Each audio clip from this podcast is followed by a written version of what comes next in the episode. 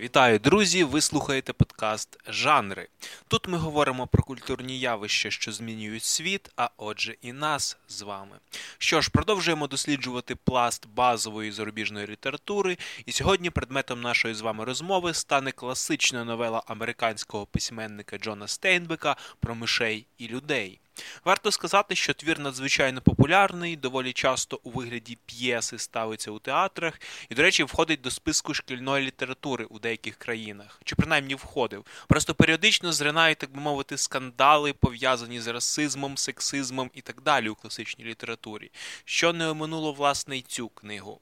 У ній, до речі, справді є расистські та доволі вульгарні вислови, змовлені певно контекстом сюжету, все-таки.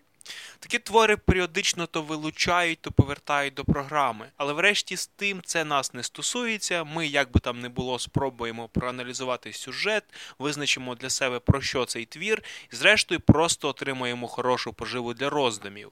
А тому приготуйтесь до занурення в атмосферу американського ранчо періоду Великої депресії, бо ми починаємо. Спочатку, звісно ж, кілька слів про автора твору. Що ж ми про нього знаємо? Отож, Джон Стейнбек. Це американський письменник, народився 27 лютого 1902 року в місті Салінас в Каліфорнії. В шкільні роки, в періоди літніх канікул, він підпрацьовував на ранчо, а згодом і на фермі, де вирощували цукровий буряк разом з робітниками-мігрантами. Що, власне, як і багато інших елементів його особистого досвіду, здобутого в рідному краю, знайде потім своє відображення в його творах, зокрема і в новелі про мишей і людей. Та після закінчення місцевої середньої школи у 1919 році майбутній письменник вступає до Стенфорду, котрий, проте так і не закінчивши, кидає, вирушивши до Нью-Йорка з надією реалізувати там свої творчі амбіції. Там він відчайдушно пише, паралельно перебуваючись різноманітними заробітками, але зрештою розчаровується, так і не знайшовши можливість опублікуватися.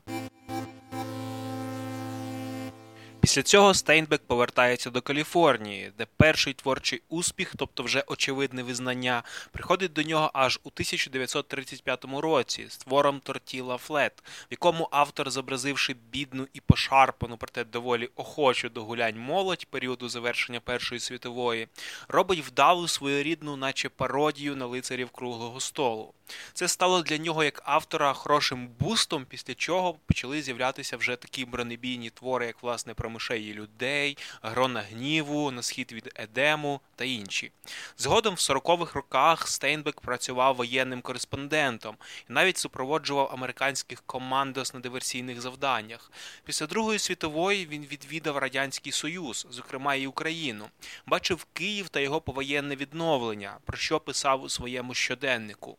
А в період війни у В'єтнамі, яку він підтримував, до речі, безпосередньо виконував там роль воєнкора. Також варто додати, що у 1962-му Стейнбека удостоїли Нобелівської премії з літератури. Як на самого Стейнбека, так і на його творчість суттєво вплинуло таке явище, як знаменита американська Велика депресія. Ми з вами вже знаємо, що з самого дитинства автор був знайомий життям та побутом трудових мігрантів. Тобто це завжди були люди, які багато працювали, мало заробляли і фактично наймитуючи таким чином, рідко коли могли забезпечити собі гідне майбутнє. Але в період Великої депресії, коли потік таких робітників ставав все більшим, умови праці складнішими, а платня меншою, всі проблеми проблеми таких людей лише загострилися, зробивши їх черствішими, самотнішими та нещаснішими. Відчуття цього часового зрізу Стейнбек прекрасно передав саме в своїй новелі про мишей і людей. Так будемо вже потроху завертати розмову до неї. Там ми бачимо, як дивуються персонажі, дізнавшись, що головні герої тримаються одне одного. Тобто це підкреслює самотність таких людей, як власне і всіх персонажів цього твору, але про це трошки згодом. Також розмови головних героїв, де вони, мріючи про власну ферму, говорять, що в інших то немає майбутнього, інші то працюють, а потім прогулюють всі гроші і знову працюють. І так по колу. Але вони то не такі, вони мають одне одного і, зрештою, куплять собі ферму. Тобто, навіть з такого діалогу ми вже собі розуміємо приблизно чим жили тогочасні трудові мігранти. Але про все по порядку. Спочатку все ж роз'яснимо основні сюжетні аспекти новели про мишей і людей. Отож, події розвиваються приблизно в 30-х роках минулого століття в США. В центрі сюжету опиняються двійко трудових мігрантів Джордж та Ленні. Спочатку ми бачимо, як вони, вийшовши не на тій автобусній зупинці, намагаються добратися до ранчо, свого нового місця роботи. Буквально з перших сторінок ми вже розуміємо, що мізками компанії є Джордж, метикуватий і невеличкий чолов'яга, котрий намагається оберігати від халеп свого товариша Ленні, котрий має певну розумову відсталість. А проте натомість наділений кремезною статурою і дивним нав'язливим бажанням гладити все приємне на дотик, що трапляється йому під руку. Особисто для мене першим таким собі тривожним дзвіночком щодо подальших подій стає дохла миша, яку Ленні, підібравши дорогою, несе в кишені і безтурботно гладить. Звісно ж, Джордж її відбирає і викидає, але тут вже автор, наче закидає нам, так би мовити, перший тригер, на який важко не повестися. З розмови головних героїв ми дізнаємося, що колись Ленні вже мав справу з мишами, але не усвідомлюючи своєї сили, гладячи, просто їх душив. До речі, твір називається про мишей і людей зовсім не через задушених мишей, хоча в цьому щось таке є. Насправді його назва це цитата з поеми Роберта Бернза «To a себто до миші. В оригінальному тексті, в куплеті з якого взято цитату, йдеться про те, що плани як миші, так і людини дуже часто ламаються, щось на кшталт цього. І тут ми вже переходимо до однієї з основних, на мою думку, тем нашої з вами новели. Справа в тому, що практично всі персонажі цього твору мають якісь мрії, прагнення, які зрештою йдуть шкереберть. Та повернемось все-таки до сюжету. Діставшись до ранчо, герої стикаються з кучериком, низькорослим сином власника, боксером в минулому, котрий має вельми запальну вдачу і страшно ненавидить всіх високих людей.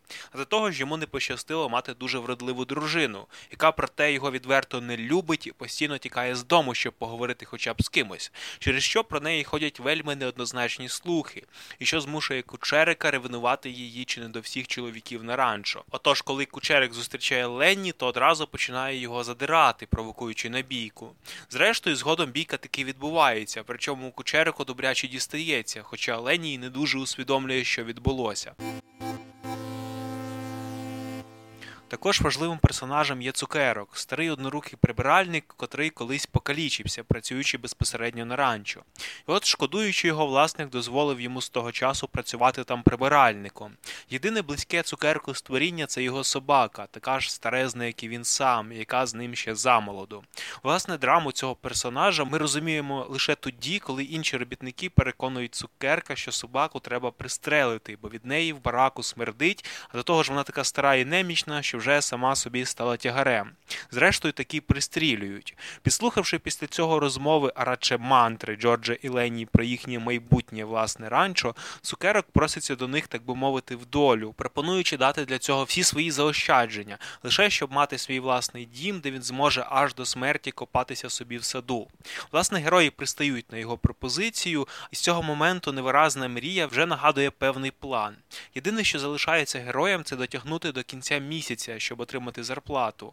А для цього потрібно вберегти Ленні від потрапляння в халепи. Також ми дізнаємося, що з минулого місця роботи героям довелося тікати, оскільки Ленні, вподобавши сукню якоїсь дівчини, дуже захопився її погладжуванням, чим добряче налякав власницю. Отож Джордж і цукерок домовляються приглядати за здорованем. А тим часом Ленні, отримавши в подарунок цуценя, весь вільний час проводить в конюшні, вдовольняючи своє ірраціональне бажання гладити. Там він знайомиться з крученим, чорношкірим горбанем, котрий працює на ранчо конюхом. Взагалі, оцей момент з крученим це один з яскравих елементів фіксації американської історії у творі, оскільки ми бачимо, що цьому персонажеві заборонено заходити до бараків, та й взагалі ніхто з ним особливо не спілкується.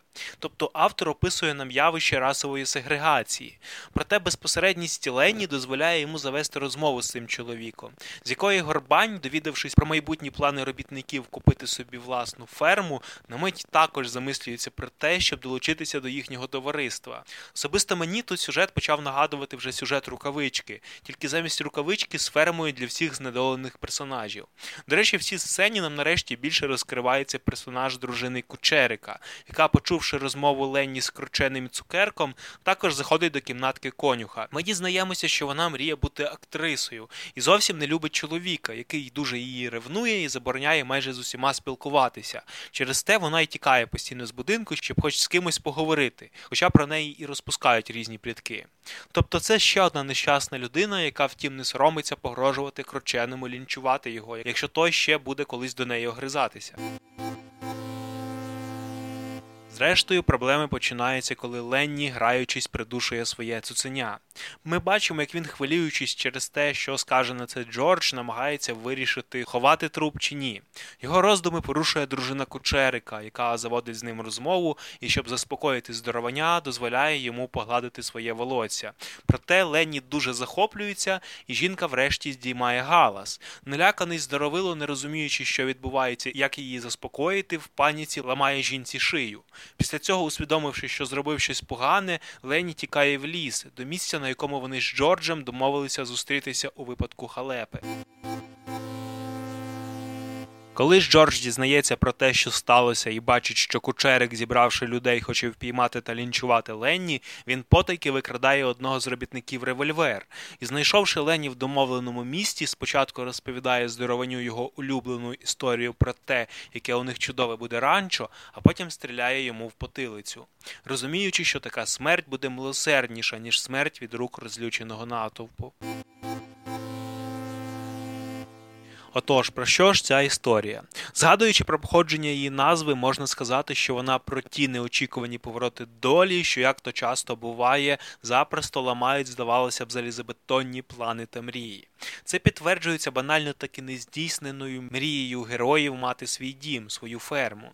До речі, після того, як Джордж побачив, що накоїв Ленні, на питання переляканого цукерка, а чи все ж куплять вони те ранчо, він відповідає, що нічого вже не буде, що він так часто розповідав цю історію Ленні, що й сам у неї повірив. Повірив, що все може бути добре. Це, власне, той роковий момент, коли руйнується основний скляний замок, головна мрія героя. Він усвідомлює всю трагедію того, що трапилося, і того, що трапиться далі.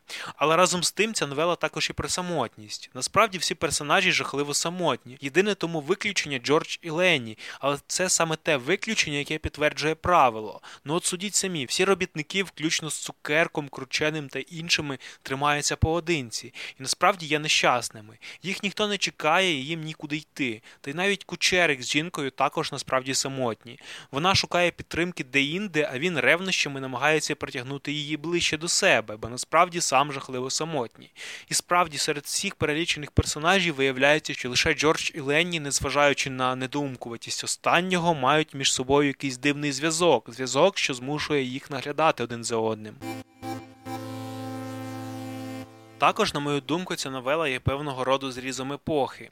У ній ми можемо простежити кілька виразних історичних аспектів того часу, що найбільш вдало її характеризують. Це і трудова міграція, коли люди часто кидали домівки та мандрували країною в пошуках заробітку, і расова сегрегація або ж закони Джима Кроу, що ми бачимо на прикладі Крученого, і також, звісно ж, закон Лінча коли неуповноважені для цього люди, керуючись гнівом, вчиняли розправи над, на їх думку, винними. Хоча такі розправи насправді теж часто впиралися відвертий расизм та забобони. Тобто, загалом я веду до того, що такі твори, хоча і є для когось суперечливими, але також є абсолютно необхідними для розуміння історії та культури американського народу. Що ж, у мене все. Свої лайки та підписки лишайте на наших каналах в YouTube, SoundCloud, Apple Podcast, Telegram та не забувайте про Facebook. Також підтримуйте нашу армію і одне одного. Ну, як завжди, до зустрічі у наступному випуску.